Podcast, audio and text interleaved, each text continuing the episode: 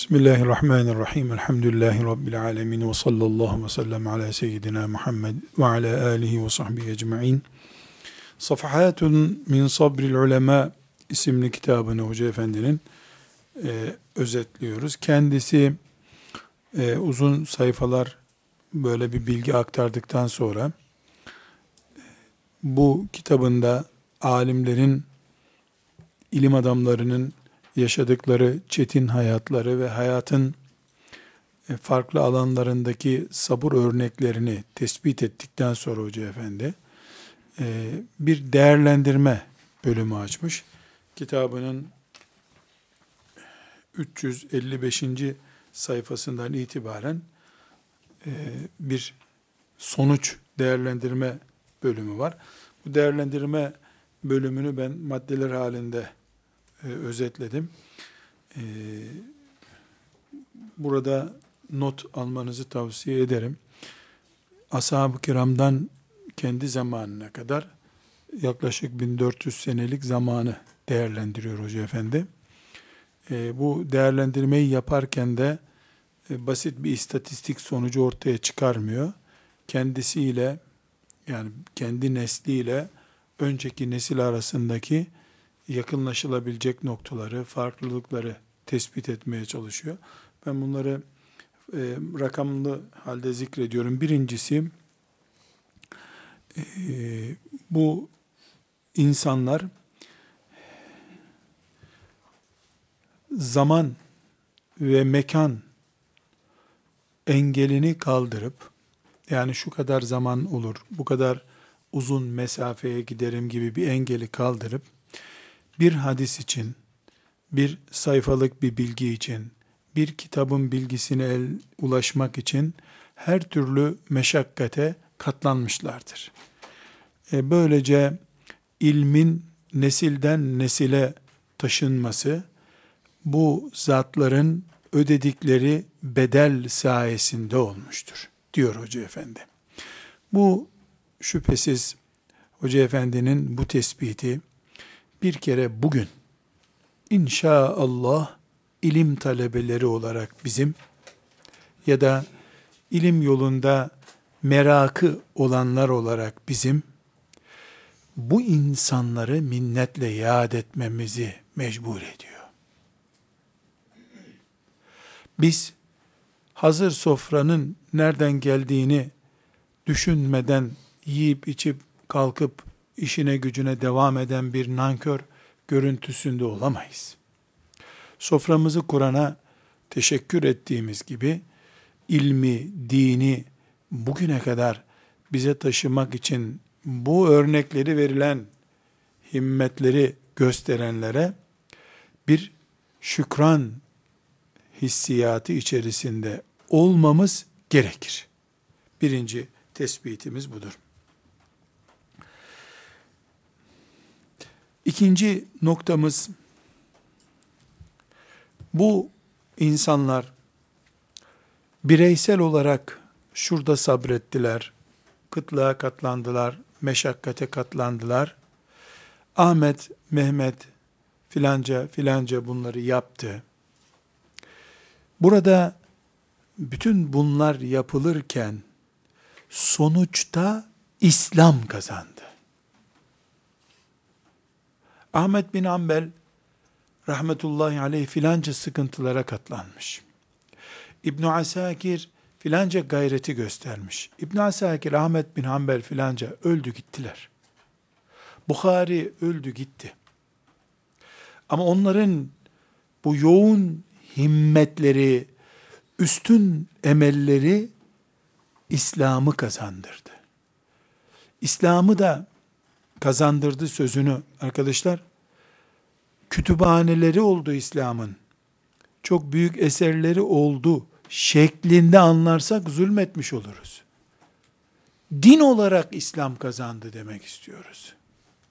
Çünkü İslam bu büyük gayretler olmasa bugüne tahrif edilmemiş ilk günkü heyecanı ile gelebilir miydi?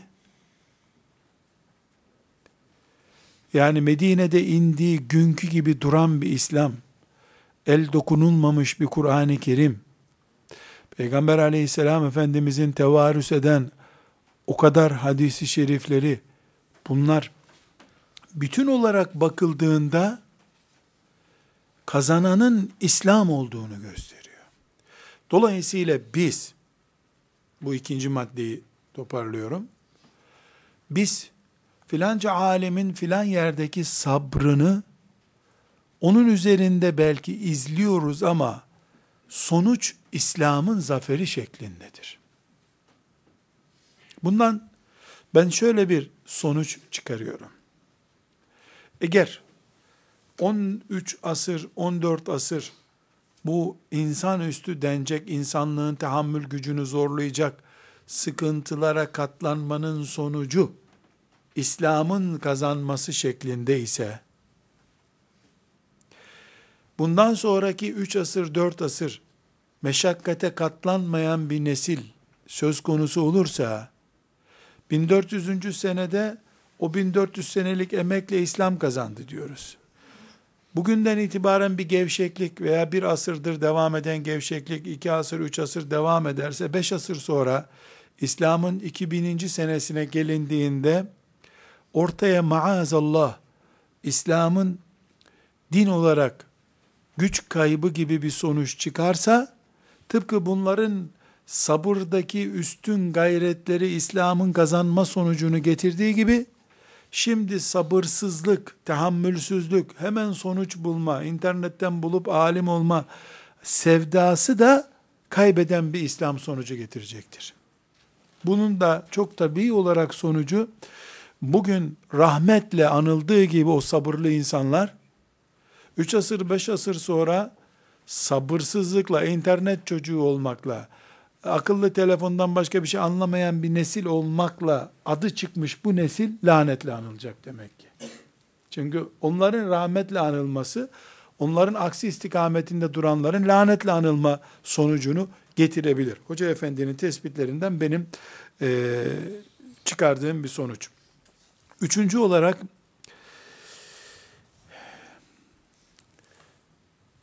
bu Hoca Efendi'nin tespiti bu alimlerde yani Safhatun min sabril ulemada örneği verilen sabır denizinde yoğrulmuş bu adamlarda mızmızlanma da yok. Ne çektik, ne ettik filan gibi bir hava da yok. Adeta, adeta o yaşadıkları sıkıntılarla övünmüşler. Sık sık Hoca Efendi kitabında örnekler veriyor. Burada da sonuç bölümünde de onu anıyor. Bazı zatlardan işte çok sıkıntı çekiyorsunuz, şuraya gittin, böyle yaptın dendiğinde şöyle ben özet olarak anlatıyorum cümle aynısı değil. Demişler ki tattığım lezzeti krallar bilse zorla bunu benden almaya kalkarlar demiş. Yani çektiği sıkıntılar lezzet vermiş insanlara. Zaten o lezzeti hissetmese kim 40 sene bir adamın ayağının dizinin dibinde yokluk kıtlık şartlarında durabilir ki? Yani ilim sevdası, alimliğin içini doldurma merakı lezzet vermiş sıkıntılardan. Acıdan, biberden lezzet alan bir insan durumuna gelmişler. Hoca Efendi'nin tespiti diyor ki bu da diyor Allah'ın ahirette onlara vereceği büyük nimetin bir ön ödemesi gibi oldu diyor. Ön ödeme yani ne ifade ediyoruz bununla biz? Yani Allah ahirette zaten onlara büyük ihsanlarda bulunacak ama dünyada da bunun karşılığını almışlar bir nebze.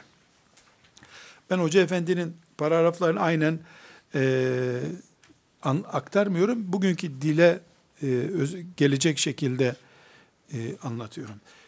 Hoca Efendi'nin anlatımlarının kendi tarafından özetlenmiş dördüncü maddesi arkadaşlar çok önemli.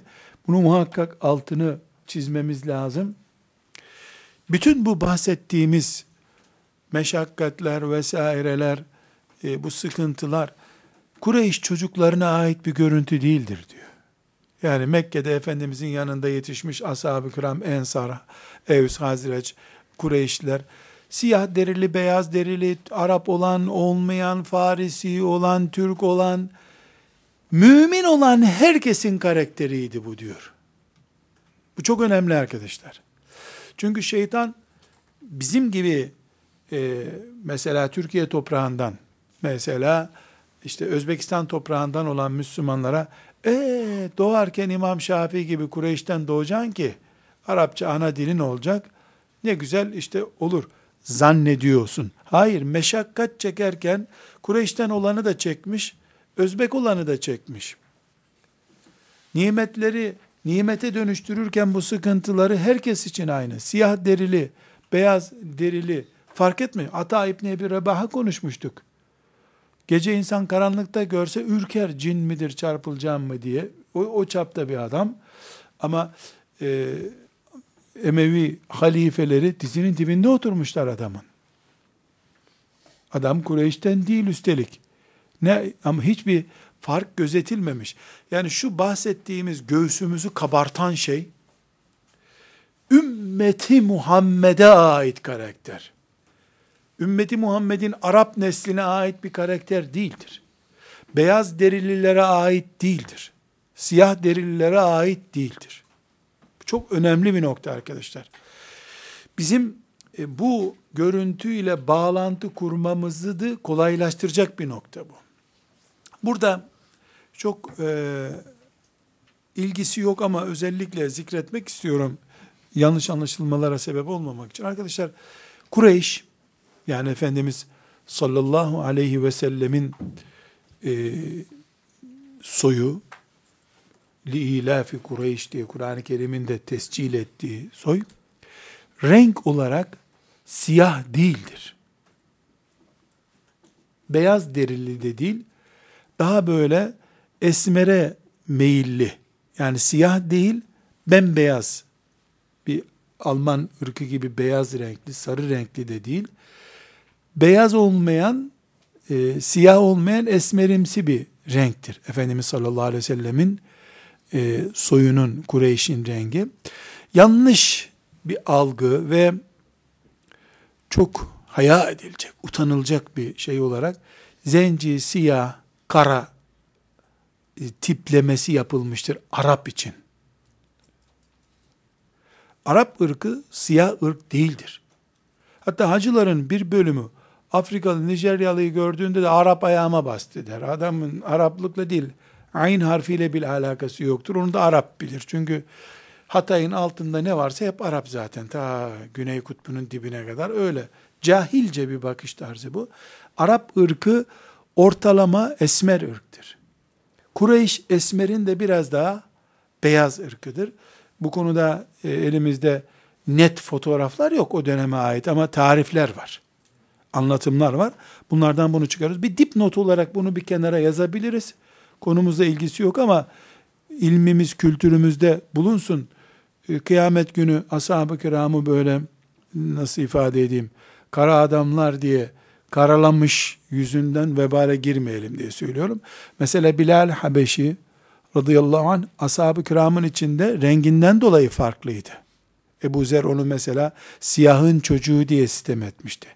Ebu Zer de siyah biri olsaydı, Kureyş de siyah biri olsaydı bunu söyleyemezdi ona. Bu tür dolaylı gelen bilgiler var elimizde. Bunu bu şekilde not edelim. Ee, burada beşinci not olarak da olabilir bu. Ülke ayrımı da söz konusu değil arkadaşlar. Yani ilim Medine'ye, Mekke'ye mahsus değil. Bilakis mesela Ebu Hanife sayesinde Irak ilim merkezi olmuş. Irak Ömer bin Hattab radıyallahu anh döneminde fethedilmiş ve şehirlerin önemli bir bölümü kurulmuş bir yerdir. Ebu Hanife ile beraber Irak, ondan sonra Ebu Hanife'nin mezhebi sayesinde Özbekistan, e, İran diyarı, buralar e, e, ikinci asırdan itibaren İran, eski İran yani İran toprağı diyelim, e, şimdiki Özbekistan, e, Özbekistan'dan aşağı doğru gelen diyarlar 3. 4. asırda uzay üssü gibi ilimde. Bildiğin uzay üssü. Yani nasıl uzay üssü diye bir kavram var. Çok yüksek bilimsel şeyler orada görülüyor. Yani bir ülke farkı yok. İlim, İslam ilmi, İslam alimleri, mesela Yemen, müthiş bir ilim merkezi. Mısır, İmam Şafii'den sonra müthiş bir ilim merkezi. Daha sonraları Mağrib. Mağrib deyince biz e, Libya'dan ötesini kastediyoruz. Mısır'dan sonra e, Kuzey Afrika'nın bölümü Cebeli Tarık'a kadar olan kısma e, Mağrib ülkesi denir. Mağrib şimdi bir ülkenin adıdır ama en Mağrib'de olduğu için oraya Mağrib denmiş. Daha sonra mesela İspanya. Bakı İbn Mehled'i okumuştuk değil mi? Yürüyerek Bağdat'a gelmiş İspanya, İspanya dediğimiz Endülüs'ten. E, bu gösteriyor ki Avrupa'nın göbeği durumunda Endülüs, Kuzey Afrika, ondan sonra e, Mısır, ondan sonra Yemen, ondan sonra Mekke, Medine, e, ondan sonra Irak, Suriye mesela, ikinci asırda Suriye çok güçlü bir ilim merkezi durumuna gelmiş. Bilhassa binlerce sahabi Hazreti Ömer zamanından itibaren e, Suriye'ye yerleşmişler. Suriye adeta Kur'an ilimlerinin menbaı haline gelmiş. Daha sonra İran fethediliyor. İran'dan Müslim gibi, Ebu Davud gibi adamlar yetişmiş işte yani bir numaralı isimler bunlar. E, Bukhara, Özbekistan tarafında İmam Buhariler, Hanefi mezhebinin temel kitapları orada yazılıyor. Daha sonra Hindistan. Hindistan'da müthiş bir, ama Hindistan 4. asırdan sonra biraz daha ilimde merkez haline geliyor diyelim. Yani bu beşinci bir nokta olarak da dördüncüde ne dedik? Irk, Ahmet, Mehmet ayrımı yok. Allah diyen, Resulullah diyen ilim aşıkı olmuş. Aynı şekilde bunun ülkesi neresi soran olmamış. Ne arıyorsun kardeşim? İlim mi arıyorsun? Koş denmiş. Bu çok önemli arkadaşlar. Neden önemli biliyor musun? Arapçayı Arapların lisanı zannedenle Allah'ın ve şeriatının lisanı zannedenin farkıdır bu. Yabancı dil olarak Arapçayı yazanın aklından şüphe ederim. Nasıl yabancı? Din yabancı mı ki dili, dinin dili yabancı olsun? Ben yabancı dil bilmiyorum diyorum mesela. Çok iyi Arapça biliyorum elhamdülillah diyorum. Yabancı dil değil benim için. Ana dilim var, din dilim var bir de. Elhamdülillah. Tabi yabancı dil gördün mü Arapçadan hep kalırsın sınıfta. Din dilin gördün mü namazı kazaya bırakamadığın gibi Arapçayı da kazaya bırakamazsın. Bunun için Esselamu Aleyküm demekle selamlar, iyi günler abi demek arasındaki farkı hissedersin. Bu bin küsür sene ümmeti Muhammed'in ilim sevdasıyla kavrulmuş, yollara düşmüş insanlar bunu gösterdiler bize. Ülke ayrımı yapmadılar, ırk ayrımı yapmadılar. Bunu kabul etmediler. Din benim dinim. Yani düşünebiliyor musunuz? Bukhari arkadaşlar, Bukhari e, soyu zannediyorum Türklere yakın bir soydur ama kabilesi hangisidir, kimdir bilmiyorum. Bukhari, ümmeti Muhammed'in e, hadis ilminde emirul müminindir. Emirul müminin, müminlerin bir numarası demek. Bir numara. Ve inşallah bu derslerimiz ilerledikçe belki bir 150 ders sonra belki de e, Bukhari'nin bir Arap olmadığı halde kitabına koyduğu başlıkların doktora tezleri olduğunu göreceğiz. Yani bir başlangıç yapmış bir bölüme. Altta 20 tane hadis söyleyecek. O insanlara doktora tezi oluşturmuş. Bu başlığı niye böyle kullandı diye. Nereden kaynaklanıyor bu? Arapçaya vukufiyetinden kaynaklanıyor. E İran Arap toprağı değil. E Müslim İranlı. Gazali İranlı. Ebu Hanife oralı. Ebu Hanife ile cedelleşmeye cesaret edememiş Araplar. Bu neyi gösteriyor? Bunlar ilmi din görmüşler. Din de Allah'ın, biz de Allah'ın kuluyuz. Kureyş Kureyşliliğini bilsin. Yeter onlara peygamber o soydan gelmiş şeref olarak. Ensar ensarlığını bilsin Evs Hazreti. Dememişler böyle bir ilan yapmamışlar ama netice buraya gelmiş. Bunun için kardeşlerim ben bugün kuruş etmem belki Allah katında ama bundan istifade ediyorum. Ola ki bana da bir kapı açılır diyorum. Benden önce Bukhari'ye açıldı, Ebu Hanife'ye açıldı. Üç tane, beş tane değil ki. Yirmi tane değil ki. E Zahidül Kevseri dünkü insan, Mustafa Sabri dünkü insan, rahimahumullahu cemiyen. Bu bir umuttur. Yani şu bizim Safahatun min sabril ulema okuyuşumuz, alimlerin sabırlarından okuyuşumuz e, bu sonucu çıkarmıyorsa biz o zaman hikaye okuduk. Bu meşakkate katlananlar Arap değillerdi. Bakı İbni Mahlet Arap değildi belki de. Yani soyu hakkında bir bilgimiz yok ama Endülüs çocuğu. Endülüslüler e, bir miktar Berberiler Kuzey Afrika'dan geldiler. Bir miktar Emeviler oraya kaçtılar. Emevi olarak gittiler. Ama büyük oranda oranın insanları. Avrupa çocuğu bunlar. E, belki Kurtubi, Allah bilir, e, Kurtuba çocuğu olarak anıldığına göre e, Avrupalı biridir. Buyurun tefsiri dünyanın en büyük ilim merkezlerinden biri gibi çalışıyor. Hala tefsiri bir ekoldür. Bu sebeple kardeşlerim, beş kuruş ederiz etmeyiz ayrı bir konu. Trilyonluk hayalimiz olsun. Boş verin ya. Hayalimiz büyük olsun. Ben kaç para ettiğim önemli değil. Hayalim kaç para ettiği önemli bizim için. Burada tekraren önceki derslerde olduğu gibi vurguluyorum. Benim şahsi kanaatim, Müslüman insanlar e, bu ayrımı yaptılar. İki noktada yaptılar. Birincisi, Arap işi bu iş gördüler. Bu söze lanet olsun. Cennet Arap'ın mı ki sadece din ve dinin ilimleri Arap'ın olur? Bu söz lanetlidir. Asla kabul edemem bu sözü. Selman nasıl o zaman Efendimiz sallallahu aleyhi ve sellem'in ehli beytinden oldu? Niye Mekke fethedilince herkesten önce Bilal Kabe'nin üstüne çıkarıldı? Arap değil, bir şey değil. Sahabe hatta Bilal doğru düz şin diyemiyor ya Resulallah. Esedü en la ilahe illallah diyormuş. Eşhedü en la şin çıkaramıyor. Peltekliği vardı. Onun sini sizin şininizden iyidir buyurmuş. Talim de lazım değil ya. Ne lazım? Kırbacı yerken Allah'tan başkasına gitmem diyen adam lazım.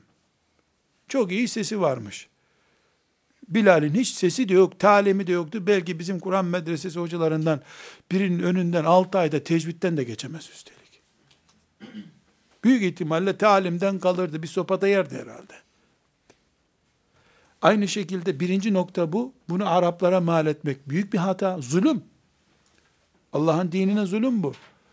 İki, kadınlar hep bu işten uzak tutuldu.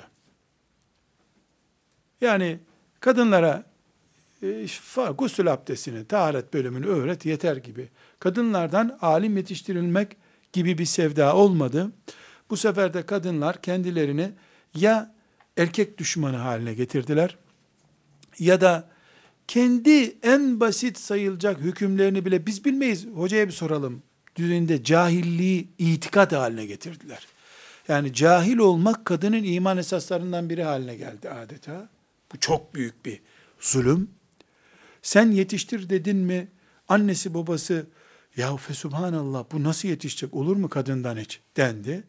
E dönüyoruz bakıyoruz ki en büyük alimlerin kadın hocaları var. Defalarca zikrettim. E, Suyuti'nin 52 tane kadın şeyhi var. Hadis hocası. İbni Hacer'in kadın hocası var. E bunlar böyle ilahiyat mezunu, medrese mezunu birçok değerli alim filan değil. Ümmeti Muhammed'in Everest tepesi gibi yüksek tepeleri bunlar. E, kendi, Suyuti kendi hayatını yazıyor, kadın hocalarının isimlerini yazıyor. Bizde halbuki çok ayıp lan, okudun bari söyleme lan. Karıdan ders okuyorsun bir de söylüyorsun. Bu, bu idrak yanlış. Bu son üç asrın e, basit, kompleksli idrakidir bu. Suyuti'nin aslında böyle bir şey yokmuş. Suyuti İstanbul'u Sultan Fatih'in fethettiği zamanın çocuğudur. Sultan Fatih'e tebrik namesi vardır üstelik küçük bir risale. Risalesi de Lütfüt Tandel Konstantiniye hadisini şerh etmekle olmuş. Yani Sultan Fatih'i tebrik etmek için o risaleyi yazmış. İstanbul elbette fethedilecektir hadisini risale olarak yazmış. Rahmetullahi aleyh. Bu e, dinin uğruna fedakarlık yapmayı sadece Arapların ve sadece erkeklerin işi gibi algılama batıldır, yanlıştır. Asla şeriatımızın özünde yoktur.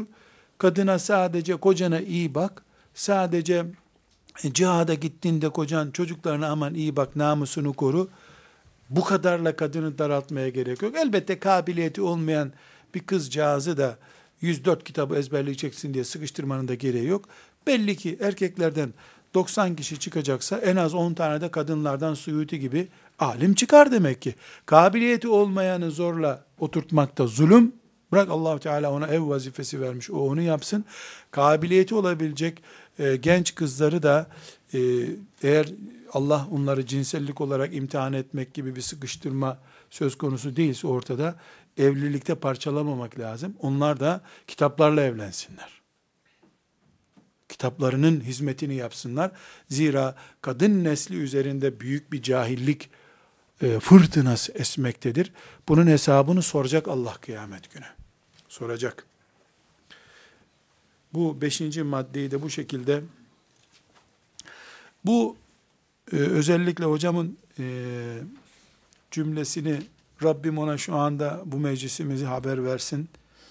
O kabrinde şefaat görsün. Kıyamet günü bize de şefaat etsin diye cümleyi aynen naklediyorum. Bu dedik ya ülke farkı yok. Ben bunları maddeleştiriyorum. Hocam hepsini bu saydığım beş şeyi bir paragrafta söylüyor. Ben kendim bunu maddeleştirip bugünkü lehçeye aktarıyorum. Yani ne dedik? Renk, ırk gibi fark olmadı. Ülkeydi, şuradan geldi, buradan geldi. Yok. Ha Hindistan'dan geldi, Özbekistan'dan geldi, Yemen'den geldi. Herkes Bağdatlı, herkes Medineli, herkes Mekkeli. Ne arıyorsun burada? Talebe. Selamun aleyküm. Arkadaşlar küçük bir çağdaş deyimle anekdot nakledeyim.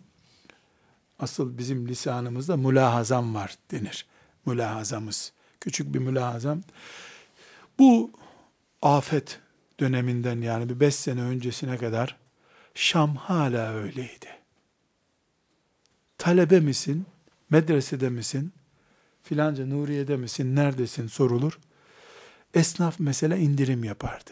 Bu kültür yani talebe başka. Turist olarak anladığımı soyup soğana çevirir seni. Talebe misin? Evi de ucuza verir. Dükkanı da verir. Bu bir ümmeti Muhammed hatırası. Yemen'e de gitsen öyle. Mesela Yemen'de şu anda İman Üniversitesi diye bir üniversite kuruldu. Hayalleri süsleyen enteresan bir şey. Evli olana bir odalık bir ev de veriyorlar. Yeter ki burada oku sen diye. Tıpkı bu İbni Hacerlerin, Suyutilerin gidip geldiği zaman. Yani bunlar üstelik de dökülmüş, kalınmış, enkazında kalan şeyler bu büyük birikimin. Bir de bunun orijinalini yaşayanlar ne muhteşem bir hayat yaşamışlar. Allah hepsine rahmet edin. Hocam bu ırk ve ülke farkı olmadan, kadın erkek ayrımı olmadan bütün bunlar yapıldı derken diyor ki لِأَنَّ الْإِسْلَامَ هُوَ الَّذ۪ي سَوَّاهُمْ فَأَحْسَنَ تَسْوِيَتَهُمْ İslam herkesi eşit hale getirdi ve tam bir eşitlik yaptı diyor. Yani üst çatı İslam oldu. İslam olduğu için Bağdat'a nereden geldin, kim geldi sormadılar. Yemenli gibi yaşadı herkes Yemen'de. Şamlı gibi yaşadı herkes Şam'da. Yeter ki elinde senin bir kitap görsünler. Elinde kitap görsünler. Arkadaşlar çok enteresan yakın dönemde e, bir şeyle karşılaştım. Talebelerin şimdi sırt çantaları var. Yani var ya talebeler sırtı. Üniversiteleri de koyuyorlar hiç yakıştıramıyorum ya. Bebek gibi sırtında çanta taşıyor. İnsan kitabını böyle elinde tutmalı. Eskiler kitaplarını nasıl taşırlarmış? Haydi bir bilmece bakalım. Arkadaşlar çok enteresan. Kem dedikleri şu, tabi benimkine kalem de anca girer de, şunu uzun yapıyorlar. Ezerli şeyh gördünüz mü? Cübbelerinin burası böyle bir çocuk girer içine. Onun aslı bu kolunu böyle geniş yapıyor cübbesini. Şimdi benim cekette olmuyor tabi. Kitaplarını koyuyor. Burayı da büzüyor böyle çanta. İki elinde, birinde çanta kitapları. Onun için Ezer Şeyh'inin, Ezherli şeyhlerin yani o alimlerin mesela Abdüssemed'in şeylerine bakın cübbe buradan böyle kalktı mı kadınların abayesi oluyor herhalde. Abaya gibi bir şey. Aslı tabi başka iş için yapılmış onun. Böyle buradan da kapatıyor onu. düğmeler gibi burası çantası oluyor. Buralarda kitaplar, burada defterler. Hayatı bu kadar ilimle iç içe getirim. Gömleğini ona göre dikiyor. Çorba içip kek yemeyen bir adam bu kadar bir şeyi düşünür herhalde. Çünkü yağmurda, suda hep ben merak ederdim çanta nereden buluyorlar? Hep çuvala mı koyuyorlar? Mesela çok olsa çuvala koyuyor. Günlük nereye koyuyordur diye merak ediyordum. Bunu da yeni öğrendim. Meğer ki böyleymiş. Ümmetimiz çok büyük. Elhamdülillah. Elhamdülillah. Hocamızın altıncı tespiti bütün bu safahat min sabril ulemadan ortaya çıkarken çıkardığı ilim için yollara düşmek bu ümmete ait bir özelliktir diyor. Bu asırda Amerika'ya, İngiltere'ye işte biyoloji, matematik filan ilim tahsiline gidildi ama ilim ve yolculuk bu ümmetin tarihinde insanlığa mal oldu diyor. Ebul Kasım isimli e, İmam Malik'in talebesinden hatırayı nakletmiştik. Çocuğu hacca geliyor da çocuğu olduğunu, büyüdüğünü orada anlıyor. Hamileyken hanımı derse gitmiş, gidiş o gidiş. Herhalde çocuğu bir 20 yaşına gelince hacca gitmiştir bir daha. Ya da 15-20 sene mi ne zamansa. İlim ve yolculuk, turistik seyahat değil, ilim ve yolculuk, üstelik de internet üzerinden akşam sabaha kadar ailenle görüşme de yok, bir şey yok. Bu ümmetin şerefli geçmişine aittir. Kimse bilimsel toplantıya filancaya, Bon'a, bilmem Londra'ya bilimsel toplantıya gittik. Beş yıldızlı otelde, yedi yıldızlı otelde akşam kalıyorsun. Bırak onları sen. Cami köşelerinde kalmışlar senelerce. Senelerce. At Ata İbni Ebi Rebah için ne demişti talebesi? 20 yıl mescitte yatmış. 20 yıl. Bu da çok önemli altıncı not. İlim için yolculuk, ilim için vatanı terk edip, aileyi, çoluk çocuğu bırakıp gitmek, bu ümmetin geçmişinde var. Elhamdülillah. Üstelik de döndüğünde diploma, memurluk filan öyle bir şey de yok. Döndüğünde harap olmuş bir ev bulacak büyük ihtimalle. Çünkü sigortalandırıp gönder gitmiyor. Selamun aleyküm, estağfirullah ellezî la tadî'u vedâ'i'u deyip yola çıkıyor. Allah'a emanet edip yola çıkıyor. Bir daha işte gitmiş Yemen'e bir daha Horasan'dan biri gelecek oraya da tesadüfen o da onun köyünden geçmiş olacak da babam yaşıyor mu diyecek. Eğer onunla oturmaya vakit bulabilirse. Evet, bu, bu ümmetin e, şerefli e, bir sonucu. Yedinci e, noktamız, yedinci e, tespitimiz, arkadaşlar,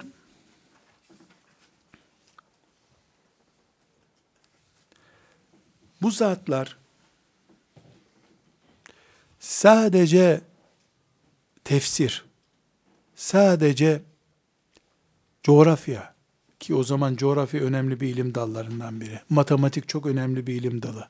Yani şimdiki tefsir hadis okutulur gibi matematik okutuluyormuş medreselerde. Mesela felek ilmi var. Yani uzay ilimleri var. Rasathaneler var Bağdat'ta. İnceleme yapıyor. O zamanki şartlara göre e, Hoca Efendi'nin yedinci tespiti bu hayatlarından örnekler okuduğumuz insanlar ilmi bir hayat gibi gördüler diyor. Tefsir okurken diğer ilim dallarına da girdiler. Fıkıh okurken sadece onu okuyup sadece fıkıh bilen hayatı tanımayan bir kör olarak çıkmadılar piyasaya. Hayat adamı olarak gördüler. İlmi yemek gibi aldılar diyor. Nasıl insan mesela 100 gram et yiyor, gözünde fer oluyor. O et gıda olup gözünün görmesini sağlıyor. Kolunun kalkmasını sağlıyor. Ayağının yürümesini sağlıyor. Beynine enerji oluyor. Kan oluyor. Mesela 100 gram et yedi diyorsun. Nerede bu et dediğinde eli, gözü, ayağı her yerinde. Aynı şekilde öğrendikleri ilmi hayatın her yerinde pratik hale getirdiler. Çünkü ilmi bir din, bir ibadet olarak gördükleri için bu sonuca çok rahat ulaştılar diyor hocamız. Rahmetullahi aleyh. E, aynı şekilde 8. tespiti defalarca örnekte gördük. Onlarca yüzlerce örnek var. Açlık, çıplaklık, evsizlik, sıkıntı, camilerde uyumak bunlar için e, önemli bir eksiklik sayılmamış.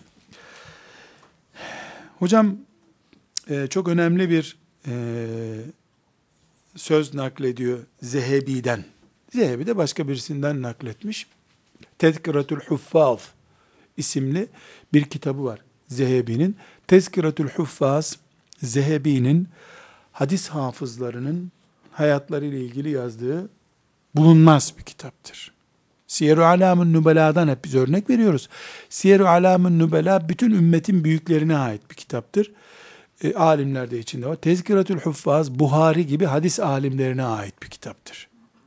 Orada Arapçasıyla e, naklediyorum. Arapça olarak yazalım bunu. Ama Türkçe mi uygularsınız onu bilemeyeceğim. Herkes kendi mezhebine göre uygulasın. Diyor ki Zehebi'den naklediyor hocam. La yecidur raculu lezzetel ilmi hatta yecu'a ve yensa cu'ahu. La yecidur raculu lezzetel ilmi hatta yecu'a ve yensa cu'ahu. Bir insan acıkıp acıktığını unutmadıkça ilimden tat alamaz. Aç kalacak. Kitabı ile meşgul olduğu için aç olduğunu da unutacak. O zaman ilim sana lezzet vermeye başlar. Diyor Zehebi'nin naklettiği sözde. Hocam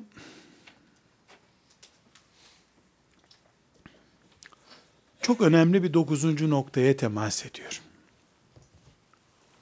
Diyor ki, bu alim insanlar sıkıntılar çektiler. Açlık, sefalet, kıtlık, yolculuk, ölüm tehlikeleri, korsan baskınları yediler. Korsanlar kitaplarını çaldı. E, kendileri kitaplarını denize düşürdüler. Bin bir meşakkat. Bu insanlar uğruna yola çıktıkları değerlerden bir daha taviz vermediler diyor. Yani yaşadıkları zorluklar ilkesiz adam yapmadı bunları. İhtilale göre şekillenmiş, maaş şartlarına göre değişmiş bir anlayışları olmadı. Sıkıntılar sanki yokmuş gibi ilk çıktıkları ilkelerle devam ettiler. Zaten yola beyaz diye çıkıp açlık çekince kırmızı demeye başlayan bu kitabın alimleri arasında zikredilemezdi. Bu çok önemli arkadaşlar. Sıkıntılar, musibetler, dertler kimlik değiştirme nedeni olmadı. Kimliklerini değiştirtmediler. Bu dokuzuncu tespiti Hoca Efendi'nin.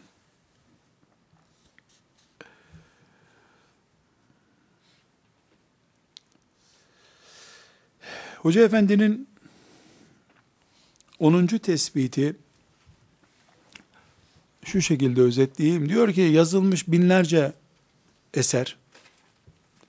Nerede yazıldı bu eserler diye bir derleme yapsak kütüphanede, otelde,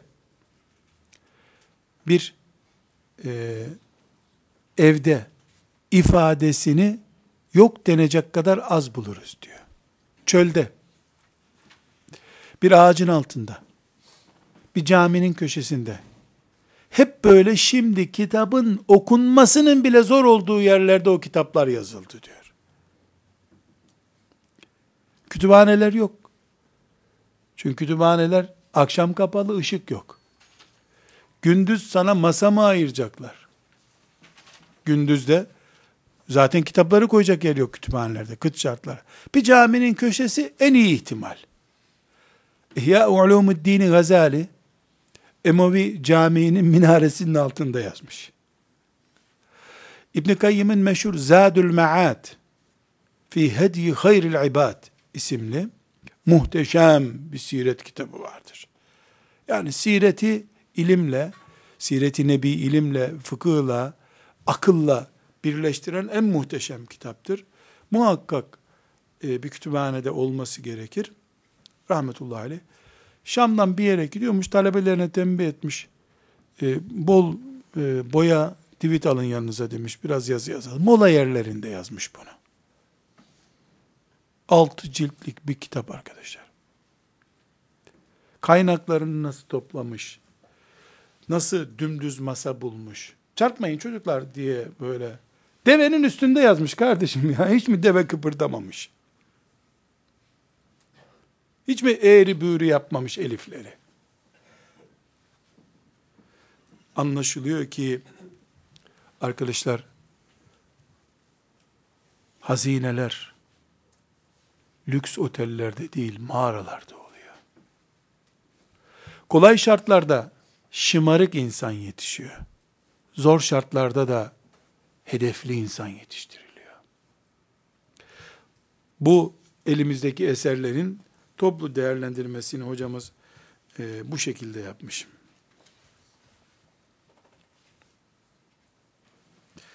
On birinci tespiti hocamızın rahmetullahi aleyh biraz hızlı gideyim.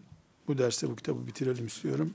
On birinci tespiti bu e, sadece ilimle ilgili süreçten örnek vererek yola çıksak bile Allahu Teala'nın kimsenin hayalini boş çıkarmadığını, herkese istediğini sonunda verdiğini bu insanlardan görüyoruz diyor Hoca Efendi. Görüyoruz ki gerçekten 40 yaşından sonra bu noktaya ulaşmış. 60 yaşından sonra ulaşmış. Sabreden sonunda hayal ettiği şeye ulaşmış. Ama acele edip bırakan da boş kalıp gitmiş. Bunu da görüyoruz.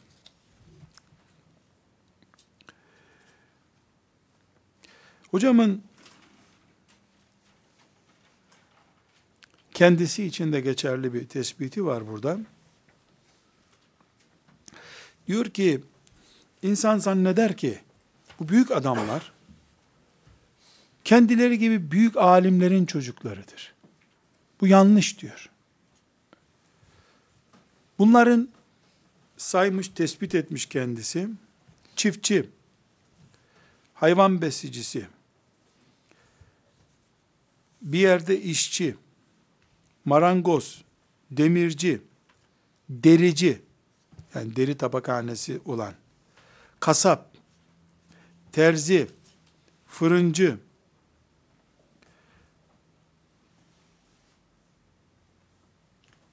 tarla kazma işi, balık avcı şeyi, balık balıkçı diyelim, balık avcısı, sayıyor. Bunların bir kısmı Türkçe'de karşılığını bilmediğim meslekler. Benim tespitim diyor bunlar bu tip adamların çocukları hep. İlim yolunda ilerlemek için alimin çocuğu olma şartı olmadığını da bunlardan çıkarıyoruz diyor. Marangozun oğlu. Mesela çok enteresan Zehebi sık sık adını anıyoruz. Kuyumcu bir adamın çocuğu. Babası kuyumcu, Zehebi kuyumcu demek zaten. Kuyumcunun çocuğu ilim kuyumcusu olmuş. İlim adamı olmak için alimin çocuğu olmak şart değil. Bir istifade bu. Artı. Ama alim çocuğu olmak şartı yoktur. Tespit etmiş bunu.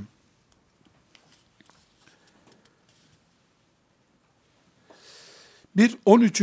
tespiti Hoca Efendi'nin sıkıntıların şiddetlenmesinin bitmeyeceği anlamına gelmediğini, bilakis sıkıntılar arttıkça umudun yükselmesi gerektiğini bu insanların hayatından özellikle inceliyoruz diyorum. Hocamın 14. tespiti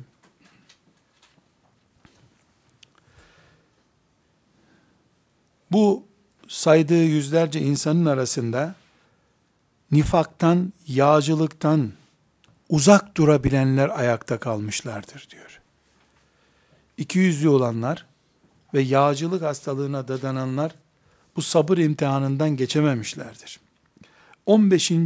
tespiti yöneticilerle içli dışlı olanlardan da ayakta kalan olmamıştır diyor.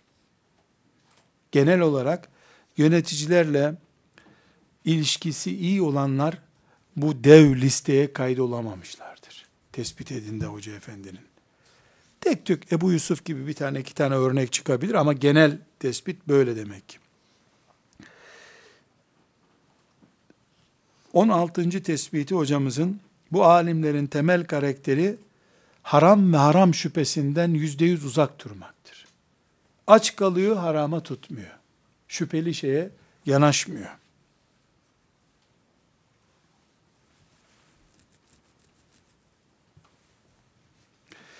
17.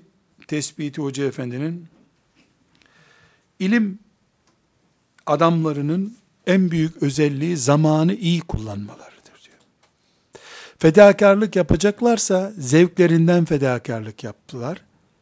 İlim elde edecekleri şeylerden fedakarlık yapmadılar.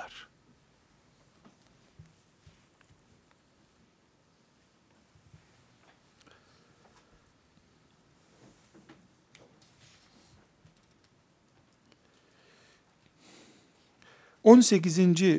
özellik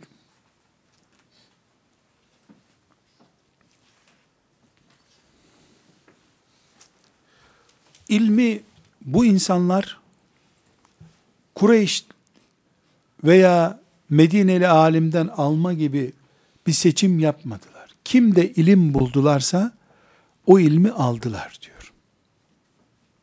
Bu Kureyşli olacak, Arap olacak diye bir şart getirmediler.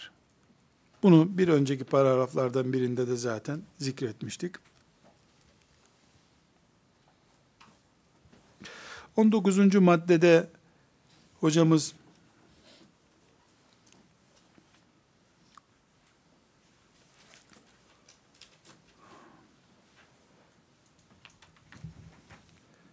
özellikle bizimle önceki nesli kıyaslıyor 19. maddede. Burada e, Mahmud Şakir'den Mısırlı hadis ilmiyle e, meşhur bir zat. E, yani bir 50 sene önceki vefat edenlerden. O e, enteresan bir tespit yapmış. Yani bu asrın başındaki e, ilim talebeleriyle önceki alimleri kıyas ederken buradan cümleyi Arapça olarak nakledeyim ve nahnu ehlu zamanin utu minel aczi ve tehavun ed'afe ma utiye eslafuhum minel ciddi vel kuvve öyle bir zamana geldik ki diyor. Öncekilere verilen ciddiyet ve dayanıklılığın kat kat zafiyet olarak, gevşeklik olarak bize geldiği bir nesiliz biz. Yani onlar önceki nesil kuvvet ve ciddiyette hangi noktadalarsa artı yüz diyelim. Eksi 300 biz tembellik ve gevşeklik gösteriyoruz. Aramızdaki uçurum bundan kaynaklanıyor. Hatta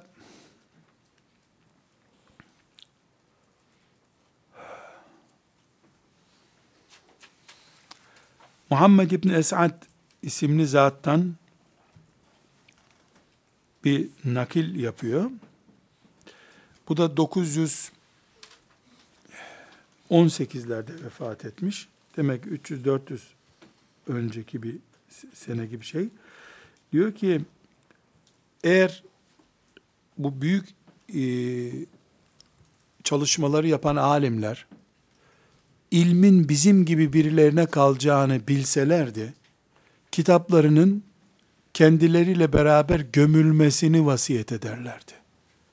Böyle adamlara bu kitaplar kalmasın yazık olur diye. İyi ki elhamdülillah anlayamamışlar böyle bir zamana rastlayacaklarını. Ki bu 300 sene önce söylenmiş bir söz arkadaşlar.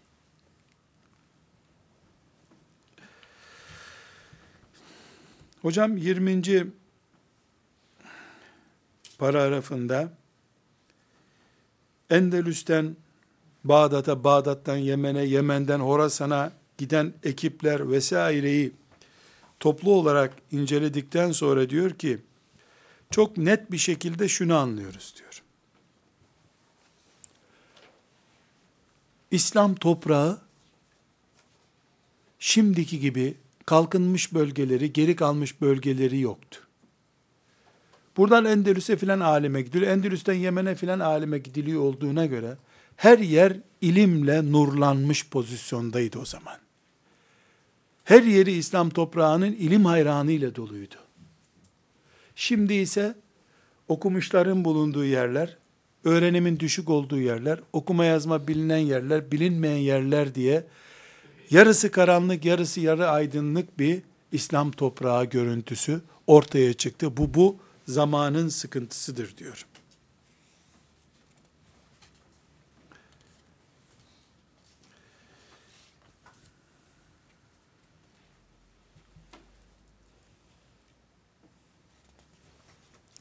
Hocamın rahmetullahi aleyh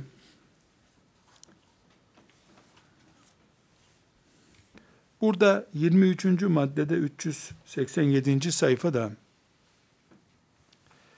diyor ki ben şu şekilde özetleyeyim. Şimdi çocuk okursan bisiklet alacağız sana, işte memur olacaksın, okursan ancak iş bulursun diye diploma almanın, ya da ilim tahsil etmenin önünde büyük ödüller var.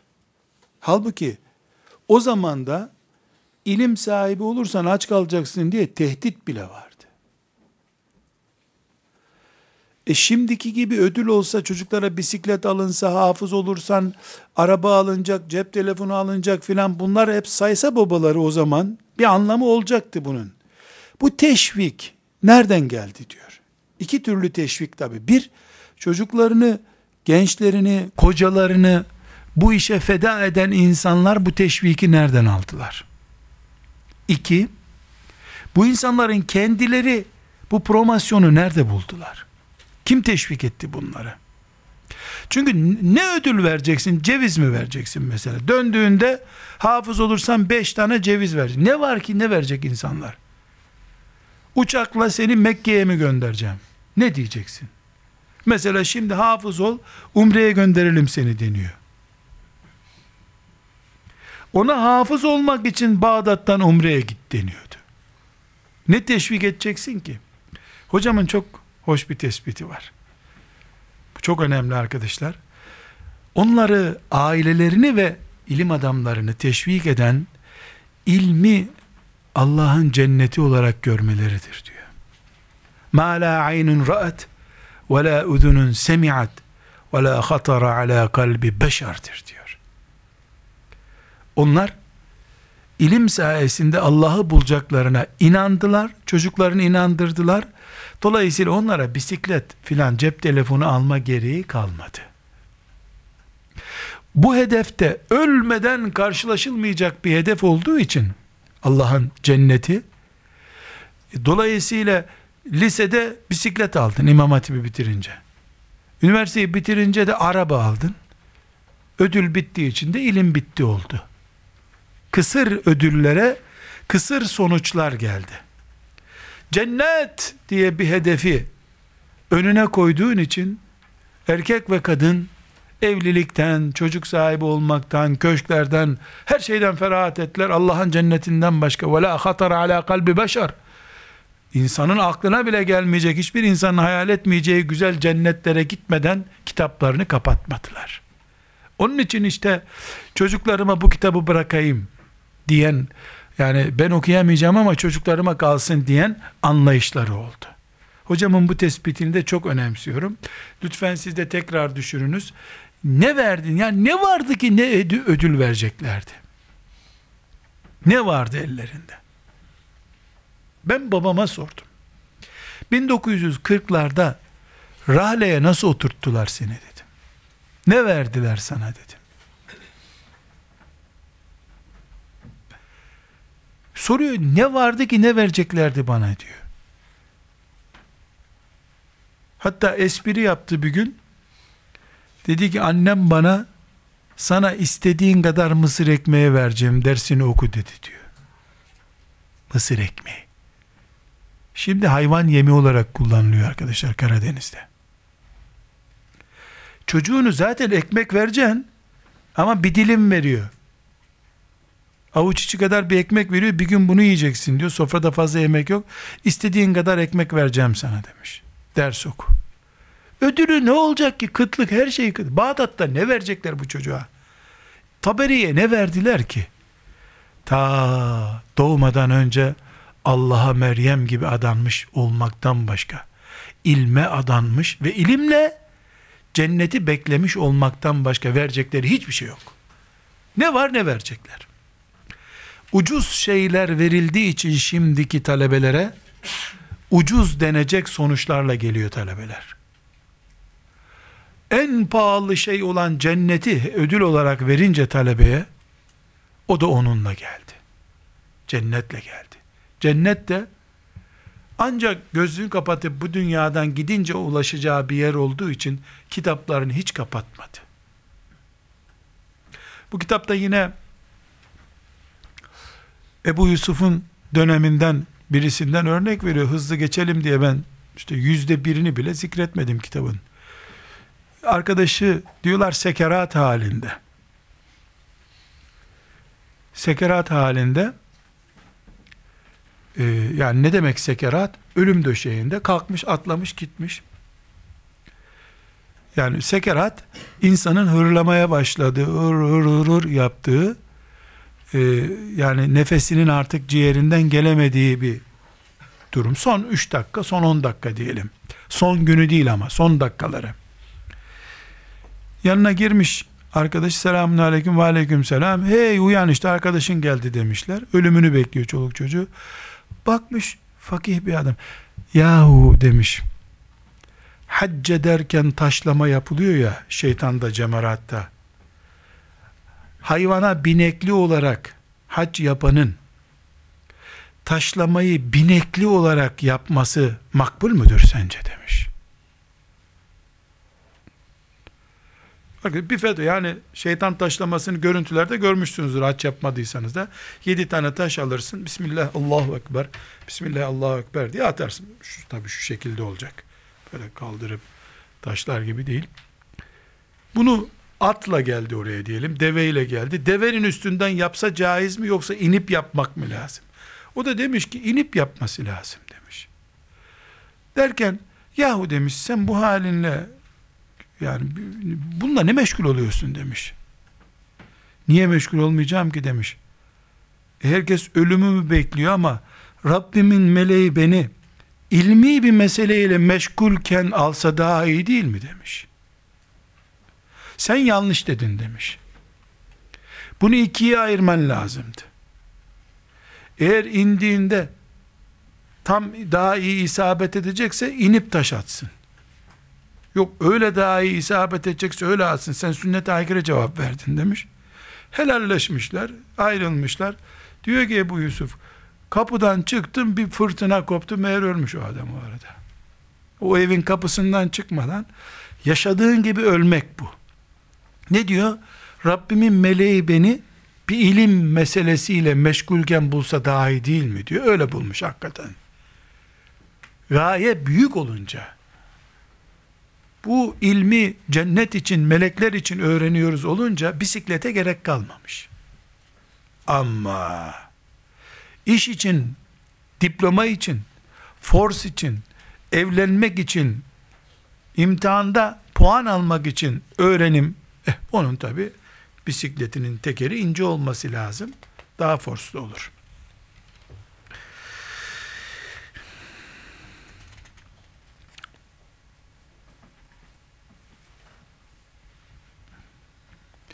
Burada hocamın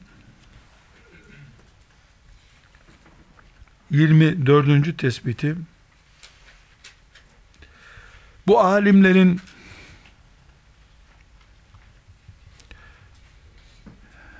bu kadar büyük emeklerine karşılık bize kalan kütüphaneleri üçte bir bile değildir. Bir, Engizisyon mahkemelerinde külleri bile bırakılmadı orada yazılan kitapların. Bu tarafa kaçırılan Kurtubilerin tefsirleri bize kaldı sadece. Moğollar ciddi bir şekilde harap ettiler Bağdat'ı ve Şam'ı.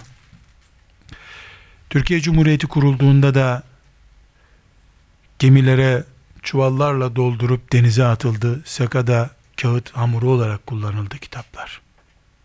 Bulgaristan'a kağıt ham maddesi olarak kamyonlara yüklenip gönderildi. Trenle gönderildi. Yani bu büyük şöyle bir soru sorulabilir. Bu kadar dev yatırımlar 20 sene 40 sene ilim yolculuğuna çıkılmış. E toplam 5 milyon kitap var diyelim. 5 milyon kitap için mi bu kadar? Bu fırtınalardan, enginizasyonlardan, Haçlı işgallerinden, Moğol işgallerinden kurtulabilenler bunlar. Yangından kurtulabilenler. Bizim servetimiz, ilim servetimiz mevcudun belki de on katıdır. Dolayısıyla biz Haçlı işgalcilerinden, Engilizasyon mahkemelerindeki katliamlardan, trenlere e, doldurup kitaplarımızı Bulgaristan'da ham madde olarak satanlardan, sirkeciden çuvallara doldurup Arapça kitaptır diye çöpe atılanlardan, Arap hurufatı ile yazılı diye çöpe atılanlardan, yapanlardan, inşallah kıyametten önce ama yetmezse kıyamette büyük bir mahkemede hesaplaşacağız. İlme damgasını vurmuş bir ümmeti cahil bıraktılar. Bu hesap sorulacak. İnşallah. Hocamızın 23. maddesi de bu şekilde.